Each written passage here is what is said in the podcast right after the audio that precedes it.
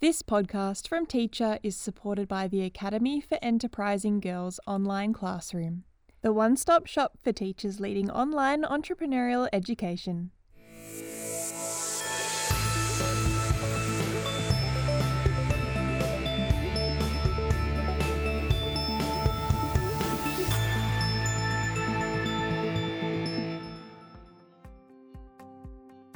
Thanks for tuning in to this episode of Teacher Staff Room, where we catch you up on the latest evidence, insight and action in education.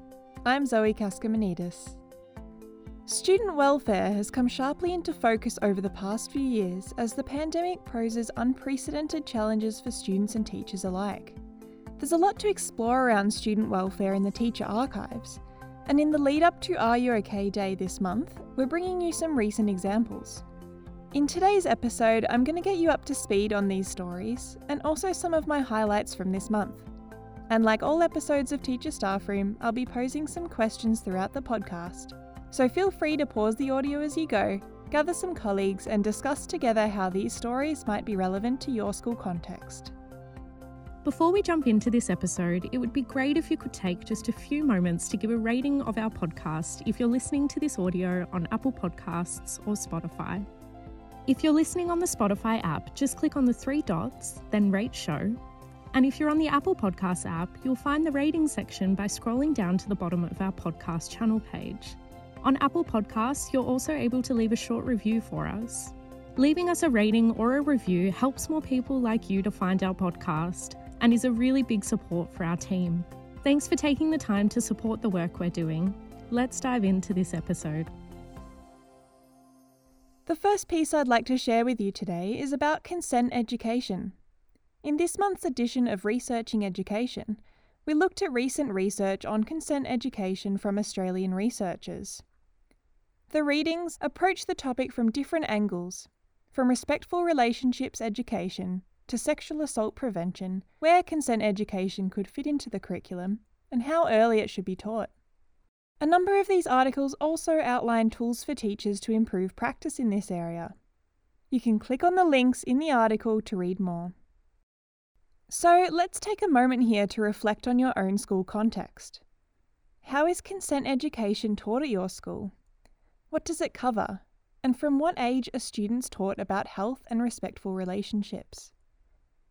Does this match up with what current research is suggesting? My next highlight for this month also explores these questions around age and timing, but this time we're looking at menstrual health education in Australian schools. I spoke with Doctor Christina Curry, a senior lecturer at Western Sydney University and former health and physical education teacher. Doctor Curry is the lead author of an article recently published in the Curriculum Studies in Health and Physical Education journal, which looks at findings from a survey conducted from two thousand seventeen to two thousand eighteen with four thousand two hundred two participants between the ages of thirteen and twenty-five. In this study, Doctor Curry found that respondents felt their menstrual health education was overly focused on biology rather than pain management, were taught more about the cause and not the effect, and when to seek medical help, and that menstrual health education came too little too late, reaching students well after the beginning of puberty. She also emphasised the importance of reducing stigma around period pain. She explained to me, if there's a student who is experiencing pain and can't concentrate due to this pain, I think it is important that all teachers are aware that this is a health issue and that it has impacts, and this can easily be misinterpreted as not being engaged or not wanting to participate. Thinking about this research, as a teacher, reflect on your own knowledge and confidence supporting students in their menstrual health education. Are there gaps in your knowledge when it comes to menstrual health? What steps can you take to improve school culture and awareness around support for students experiencing period pain at school? If you'd like to learn more about the findings from Doctor Curry's study, you can also take a look at an infographic we put together, which outlines a few key findings from her research. Before we jump into our next story, here's a quick message from our sponsor. You're listening to a podcast from Teacher Magazine, supported by the Academy for Enterprising Girls online classroom. Developed by experienced STEM and enterprise educators, the Academy makes it easy to deliver entrepreneurship education in person or virtually. Aligned to the Australian curriculum and funded by the Australian Government, Online Classroom offers primary and secondary teachers a full term's worth of lesson plans ready to deliver. Transform your classroom and inspire the changemakers of tomorrow. My next highlight takes us to the topical issue of vaping in schools.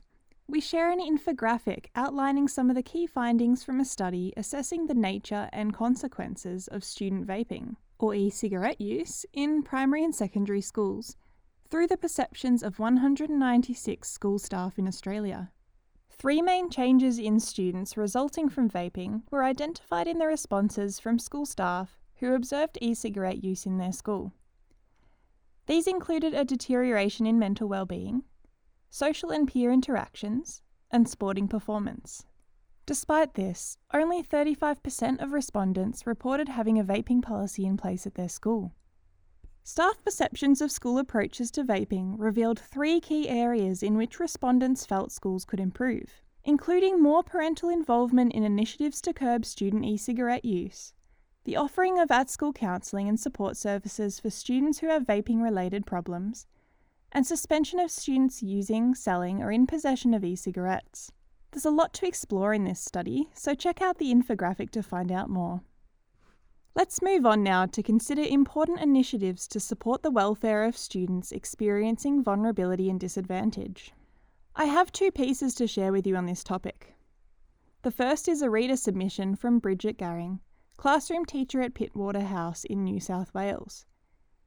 In this article, she shares the details of a pilot undertaken by the school to encourage staff to work collaboratively to support students.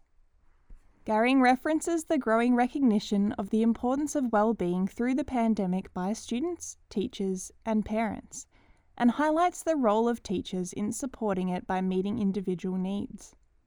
Here's an excerpt from her article. Ultimately, our job is to provide individualised support to the students in our classroom by meeting individual needs. Often this means ideating solutions to the academic, behavioural, social and emotional problems they face. Given the diversity and complexity of student needs, it must not be left up to just one person in a school community to meet them. We must also resist the quick fix when responding to the decrease in student wellbeing that the pandemic has catalysed.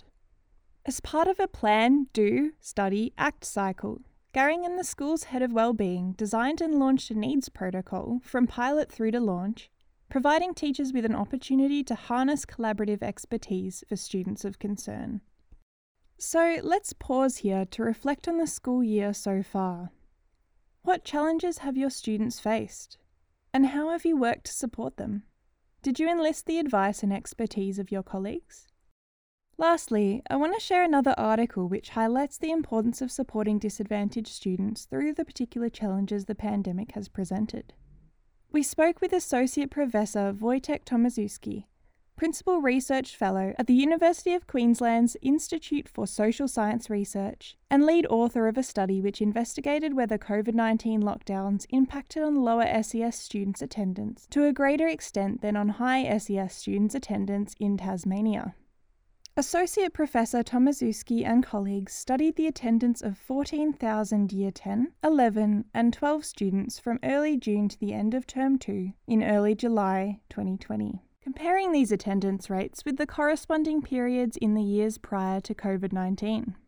The team found that the attendance rates of disadvantaged students dropped at a higher rate than high S E S students to a greater extent compared to before the pandemic. In terms of the implications of these findings for schools, he said, "Students from different backgrounds have different needs and they face different barriers. So it's important to actually recognise that, and our study actually shows that the effects are different. And based on this, I think you can assume that disadvantaged students have different needs and face different barriers and might require more dedicated or tailored support." This brings me to a final question for you to reflect on. In your own school, can you track a difference in the attendance rates of students from before school lockdowns to now? Which students' attendance has been most significantly impacted? and what supports can you provide these students and their families?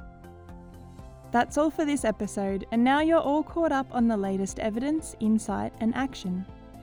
Links to all the content and the resources I've mentioned will be in the transcript of this podcast, available over at our website, teacher magazine dot com.